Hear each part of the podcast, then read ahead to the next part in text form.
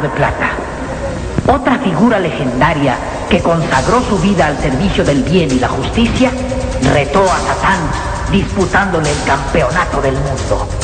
Y Radux Radio reta el aburrimiento y la ignorancia con su programación Primetime. Lunes 9 de la noche. Diario de un huevonauta, el podcast oficial de la vida geek con el Morex. Lunes 10.30 de la noche. Archivos Sónicos, la historia de la música electrónica con Freddy Aguilar. Martes 8.30 de la noche. Holonet Radio Guadalajara con Freddy Aguilar. Miércoles 10 de la noche. Miskatonic, la radio del noveno arte con Gilberto Cárdenas. Viernes 10 de la mañana. Radio Redux, el show insignia de la ReduxNet. Con Jorge Yo no me llamo Javier Ávila y el Morex. Domingo 9 de la noche. El espejo de Momo, antihora nacional, con Momo.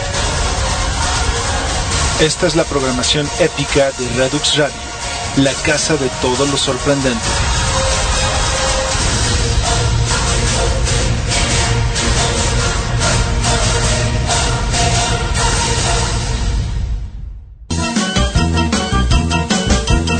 Y recuerda que Miskatonic es patrocinado por Merca Resulta, lo mejor en investigación de mercados, consultoría en procesos de mercadotecnia y puntos de venta. Nos encuentras en merca-medioresulta.com. Buenas noches, mis catonentes del sector 2814, ¿cómo están todos ustedes? Espero que muy bien, les mando un nuevo saludo, o mejor dicho, un nuevo saludo. Les mando un saludo desde la nueva base de Miscatonita, donde estamos transmitiendo.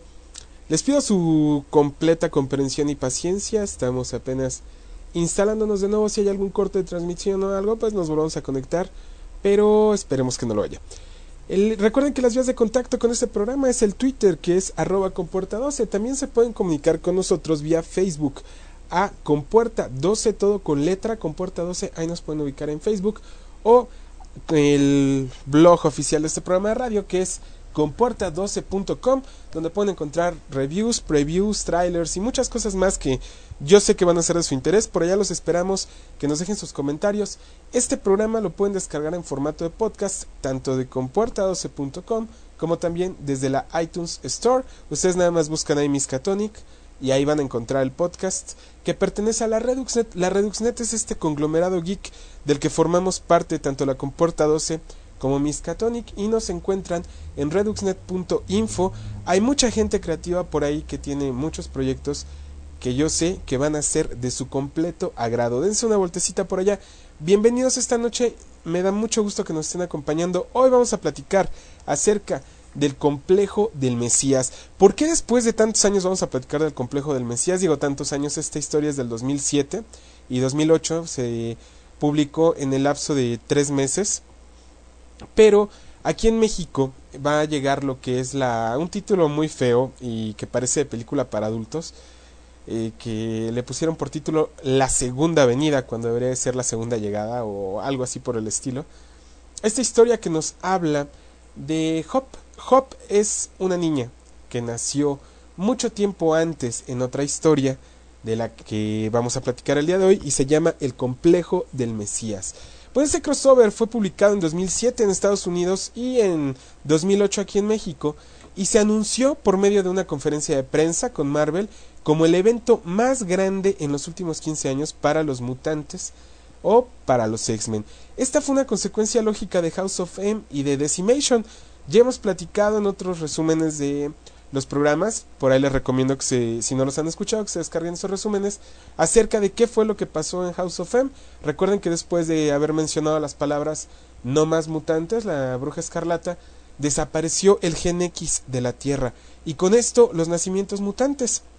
Tiempo después, eh, Cerebro registra una fuente de energía incomparable, eh, magnífica.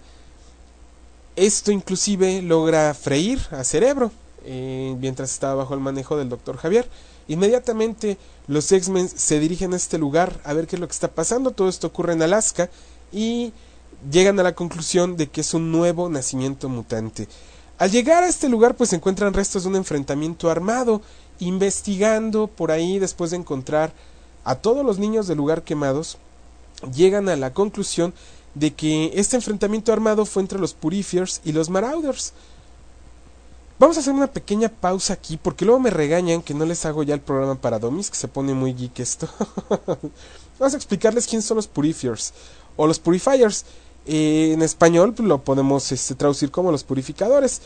Eh, son el ejército de Striker, eh, una organización terrorista paramilitar en el universo de Marvel Comics cuyo objetivo es eh, destruir a los mutantes. Ellos consideran que los mutantes son enviados del diablo, entonces pues hay que exterminarlos de una otra manera en nombre de Dios. En esto así es como funcionan los, los Purifiers o Purifiers. ¿Y quiénes son los Marauders?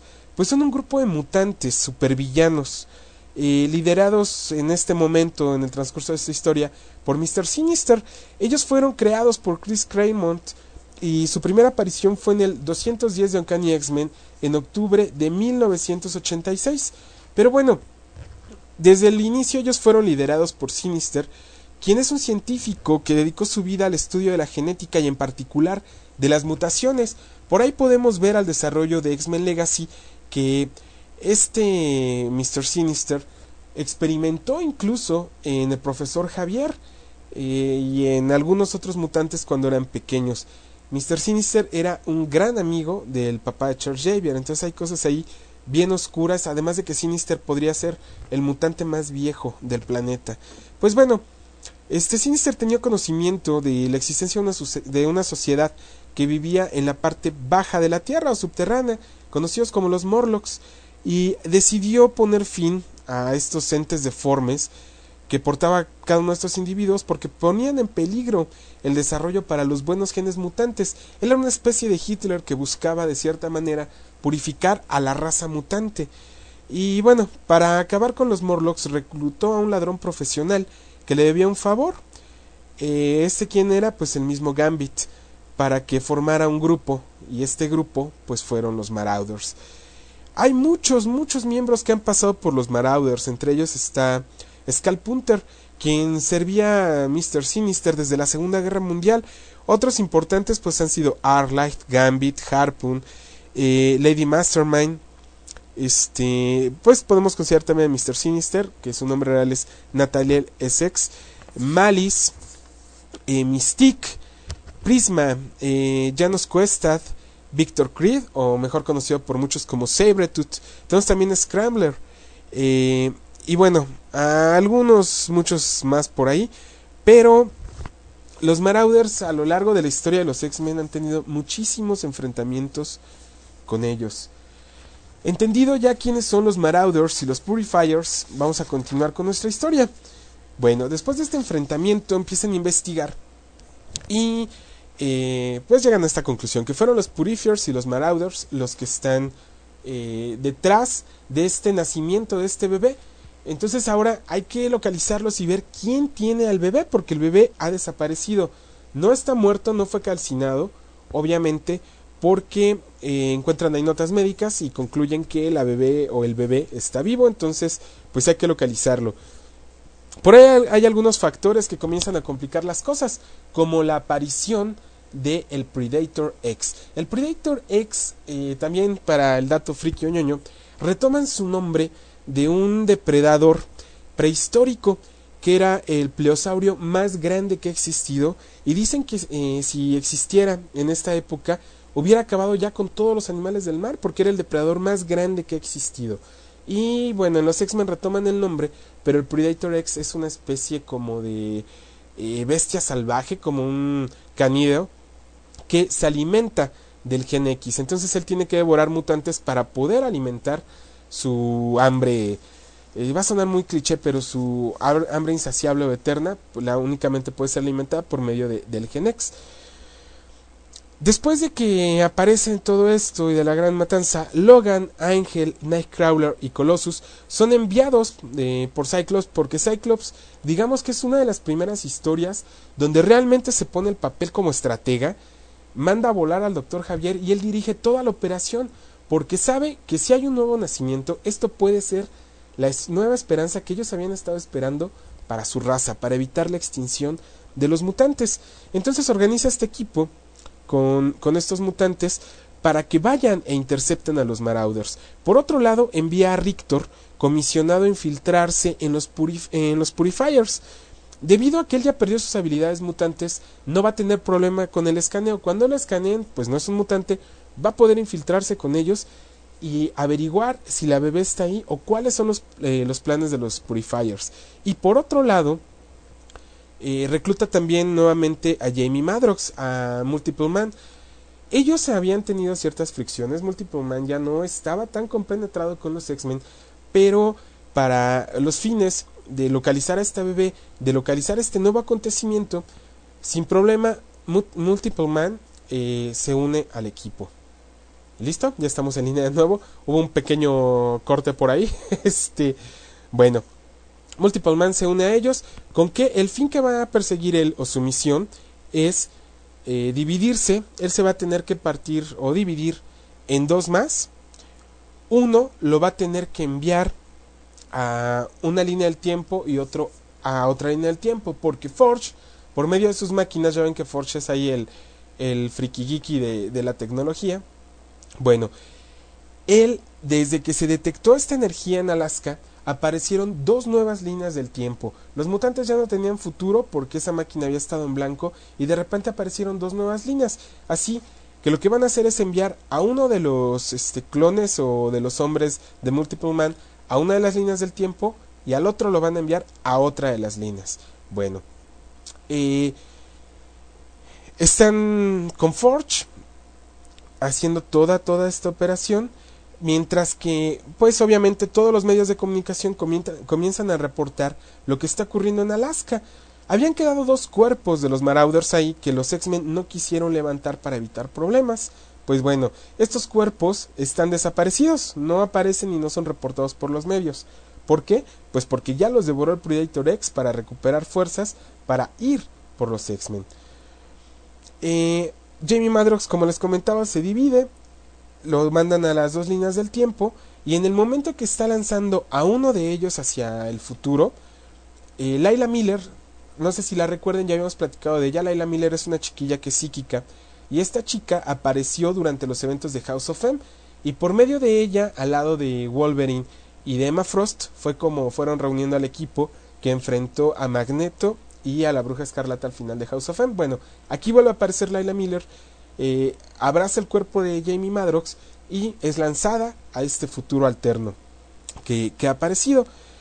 Entonces, en ese momento, este Madrox se desespera, también Forge, y llegan a la conclusión de que pues no hay regreso, o sea, el brinco al futuro no tiene vuelta. ¿Por qué? Porque la misión o el objetivo que tiene Jamie Madrox es que una vez que él obtenga información, ese doble se va a suicidar para que por medio de la conexión neurológica que hay entre él y sus este, réplicas, él pueda obtener la información en esta línea del tiempo. Entonces el viaje era sin regreso, Blayla Miller está atrapada en el futuro. También los New X-Men, los New X-Men recuerden que es este grupo de chiquillos eh, de reciente ingreso con los X-Men, los más chavitos de ellos, están ansiosos por formar parte del equipo, por ayudar a la a la este, conservación de su especie. Entonces, ellos quieren participar, Cyclops les pide que se esperen, pero ellos se van por su cuenta y se tienen que enfrentar a los a otro nuevo equipo que forma parte de los Purifiers, pero son llamados los Rivers. Estos son como agentes Cobra, nunca no tienen identidad, usan máscaras y tienen ahí incluso implantes cibernéticos, otras cosillas por ahí. Bueno, los Rivers, eh, este ejército de Purifiers, se enfrentan a los New X-Men. Eh, por otro lado, el Predator X sigue alimentándose y sigue cada vez está más y más cerca del bebé. Pero pero, aquí viene el pero, eh, llegan en ese momento Leila Miller y Madrox a una de las líneas de tiempo donde fueron enviados, pero ¿qué creen? Recuerdan que en aquellas épocas de eh, la era de Apocalipsis y otras cositas atrás de los X-Men, se habló de los campos de concentración de mutantes, bueno, llegan y en el futuro nuevamente hay campos de concentración mutantes son una realidad. La batalla entre los New X-Men y los Rivers continúa y también el equipo de Logan eh, pues deciden definitivamente ya con la información que tienen enfrentar a Sinister y a sus Marauders. Entonces en este momento hay peleas y batallas por todos lados, se convierte en algo mm, con mucha, mucha, mucha acción. Julian cae, uno de los nuevos este, X-Men, y muere a manos de Lady Deathstrike, quien es el arma secreta de los Purifiers. Como ven, una mutante está defendiendo a los antimutantes. Esta historia, eh, todavía, todavía falta que platiquemos muchas más cosas. Se fue desarrollando, como les comentaba, en 13 números. Estos 13 números, más o menos, ahorita les voy a dar eh, los escritores y los dibujantes de los 8 que vamos a platicar el día de hoy. Pero fue más o menos así. Se publicó, fue un crossover, porque se eh, publicó durante varios títulos. Y el número uno eh, fue un one shot que se llama X-Men Messiah Complex. Fue escrito por Ed Brubaker y fue dibujado por Mark Silvestri, el dibujante de Darkness de Top Cow. También en el número 2 eh, apareció en Uncanny X-Men número 492. Fue dibujado por Ed Brubaker, digo, fue escrito por Ed Brubaker y dibujado por Billy Tan. El número 3 eh, fue el X Factor número 25, escrito por Peter David y dibujado por Scott Eaton. El número 4 es de New X-Men número 44, escrito por Kyle Craft y Chris Jost y dibujado por el mexicano Humberto Ramos. El número 5 fue X-Men número 205, escrito por Mike Carey y dibujado por Chris Bacalo. El número 6 apareció en Uncanny X-Men número 493, escrito por Ed Brubaker y dibujado por Billy Tan. El número 7 fue el X Factor número 26, escrito por Peter David y dibujado por Scott Eaton. Y el número 8 fue New X-Men número 45, escrito por Mac Carey y dibujado por Mike Bacalo. Entonces ya se imaginarán, los dibujos son bastante buenos, tienen por ahí todo, todo el estilo. A mí los que más me han gustado pues, definitivamente son los de Billy Tan y los de Mark Silvestri, pero los otros no están nada demeritados. Es un dibujo bastante, bastante bueno. Tengo por acá comentarios en el Twitter. Dice Yggdrasil, Miskatonic, el programa de radio con Comporta 12, hoy toca X-Men. Tenemos también a Oso Gris que dice Terminator X y es un exoesqueleto eh, forrado de escamas. No, Predator, es Predator X. Es un. Sí, pues es como un esqueleto forrado de escamas, en efecto. Eh, tenemos también a Ferran, muchas gracias Ferran, del webcomic Kimecam. Por ahí visítenlo, es en kimecam.com. Ya está por terminar, estamos ya a nada, nada de terminar. Entonces, por allá denle una visitada.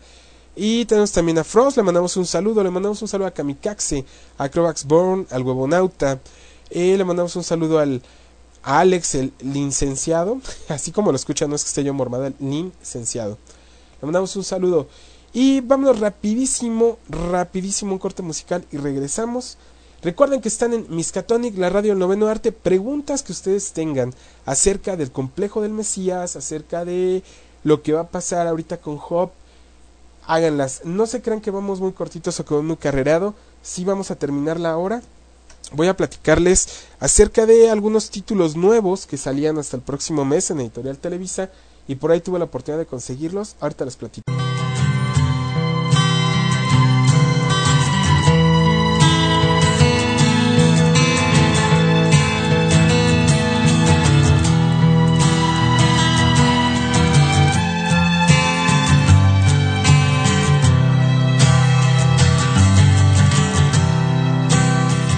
All this talk of getting old, it's getting me down, my love. Like a cat in a bag, waiting to drown. This time I'm coming down. And I hope you're thinking of me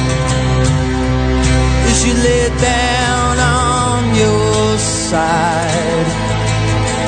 Now the trucks don't work, they just make you worse. But I know I'll see your face again. Now the trucks don't work, they just make you worse. But I know I'll see your face again. But I know I'm on a losing streak. As I pass down my old street And if you wanna show Then just let me know And I'll sing in your ear again. Now the trucks don't work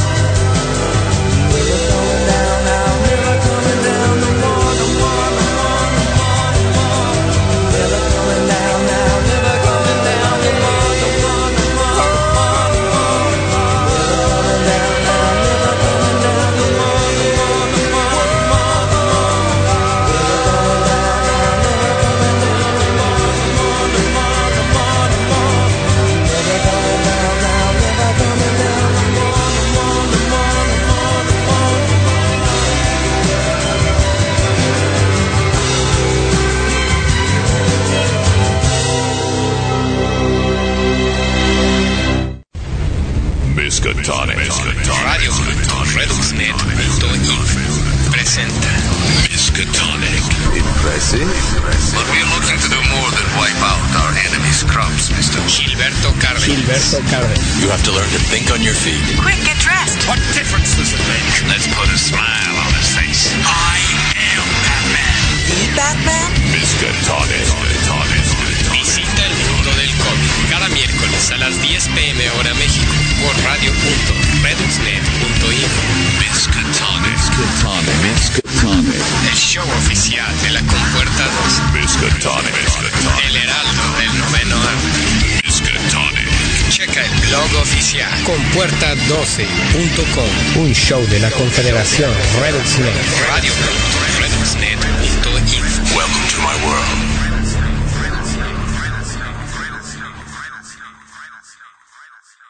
Esto es un átomo. Esto es el universo. Y esto es Redux, Ra- Redux Radio.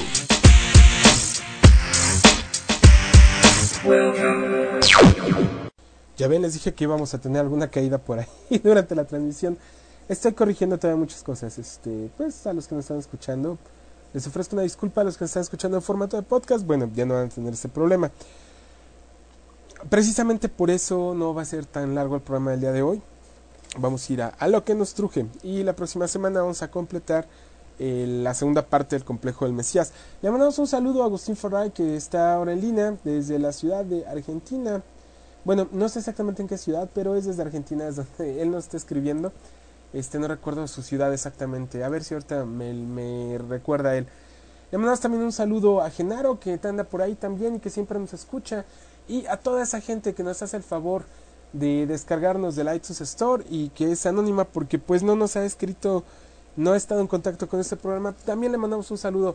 Y si ya nos están escuchando por medio de la iTunes o del blog, pues denos sus comentarios, díganos qué es lo que este lo que les parece el programa, qué les gustaría, qué qué proponen ustedes para esto. Les agradezco he estado recibiendo por ahí también mails con aportaciones. Esta semana fue de muchos cambios para mí, muchas cosas que tuve que estar haciendo y pues no tuve la oportunidad de eh, subir algunas cosas. En estos días voy a subir todo eso, les agradezco mucho. Eh, no dejen de escribirnos y estar en comunicación. Pues vamos rapidísimo a lo que falta el complejo del Mesías, que es muy poco lo que ya nos falta para alcanzar lo que vamos a ver el día de hoy. Pues bueno, platicamos que en este momento ya hay mucha acción. Hay golpes por todos lados, explosiones, heridos por ahí, logran inhibir el poder de curación de Logan, lo dejan bastante mal herido, hieren de muerte a Nightcrawler, ya platicamos que mataron a Caliban.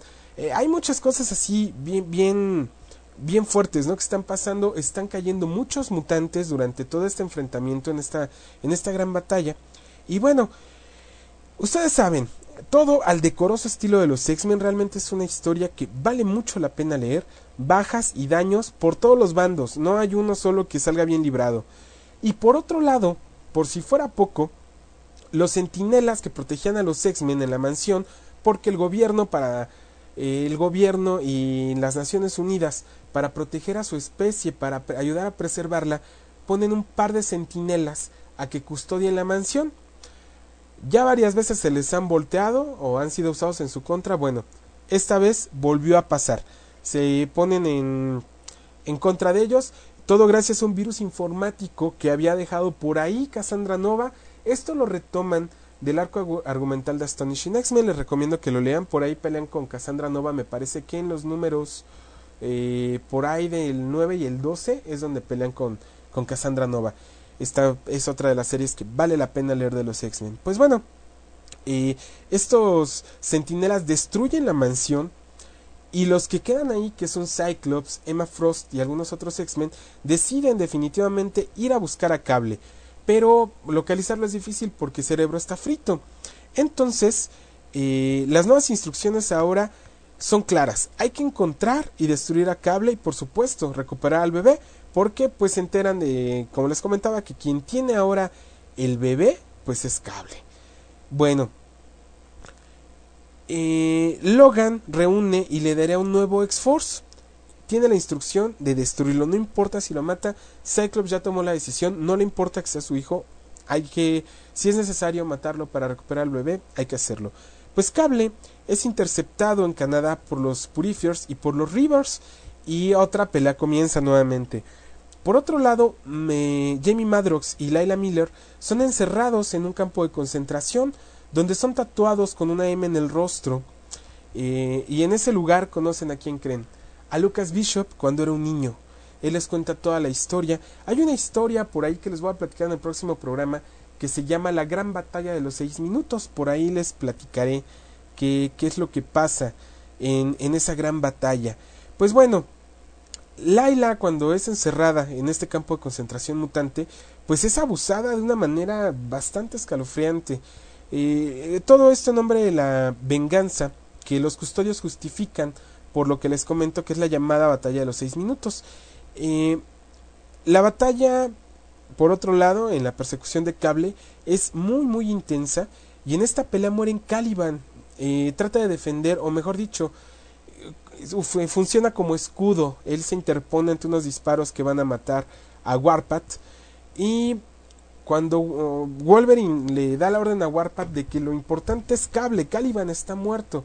Warpath no le hace caso, se detiene a tratar de auxiliar a, Caliban.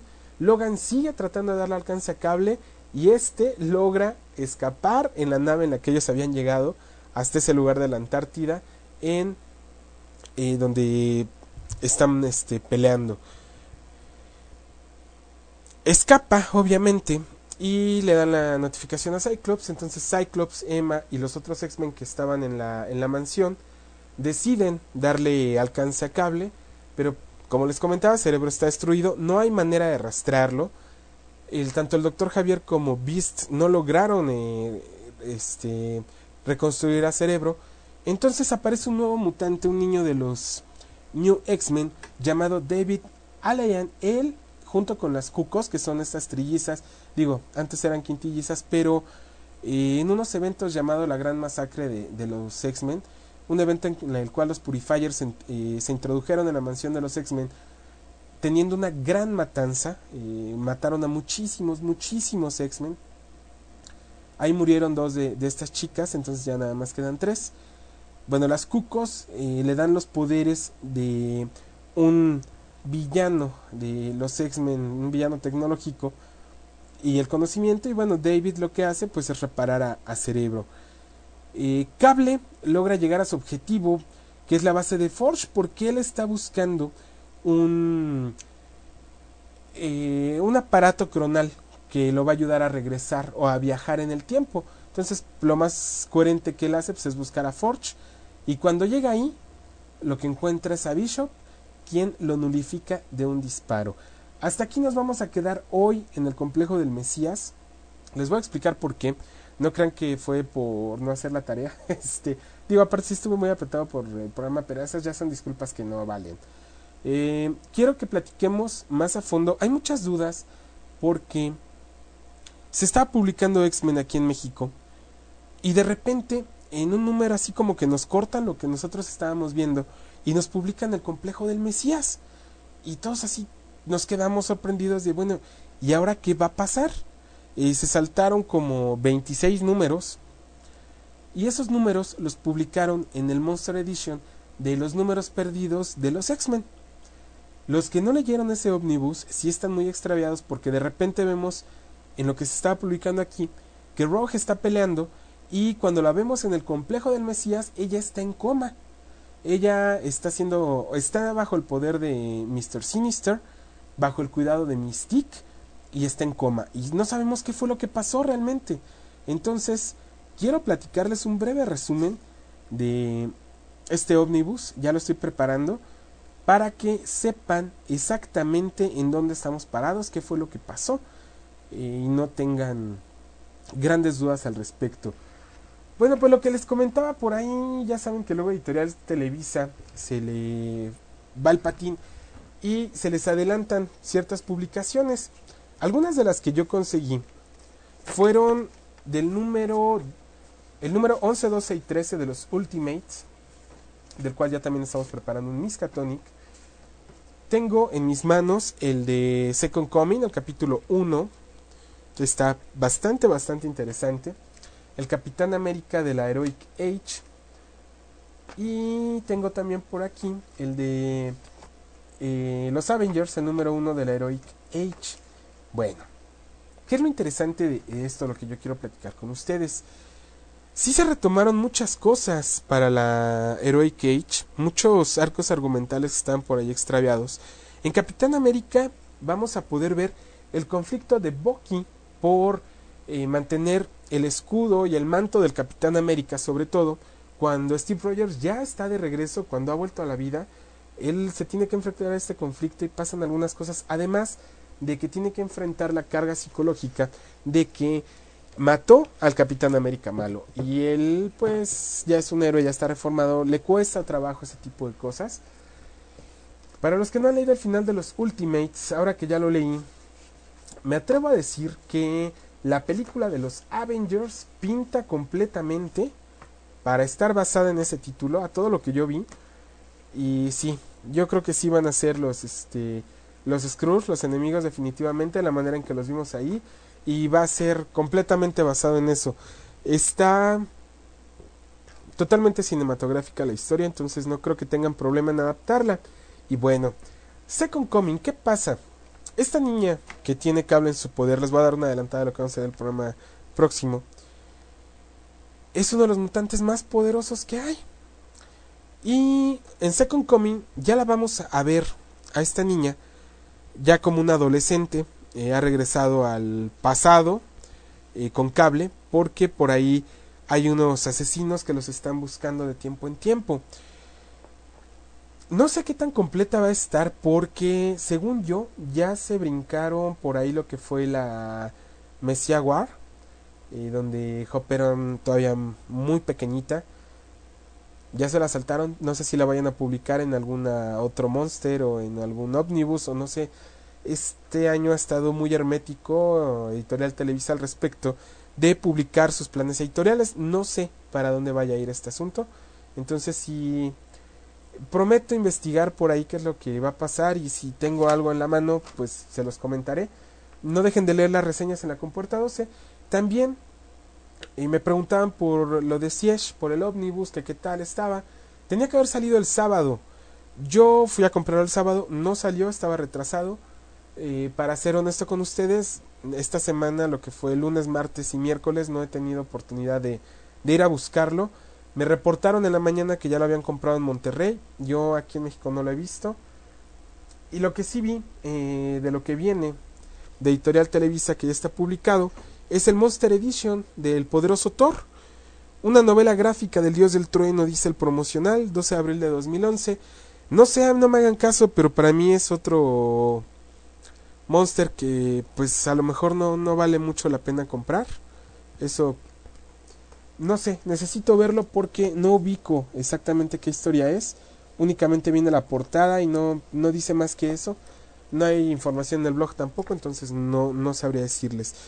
Pero dentro de los del Avengers final de, de New Avengers, el final, que es un especial que publicaron el número 36, que está bastante bueno y bastante extenso, así como en otros este, números, viene ya la publicidad de tanto de New Avengers como de Secret Avengers.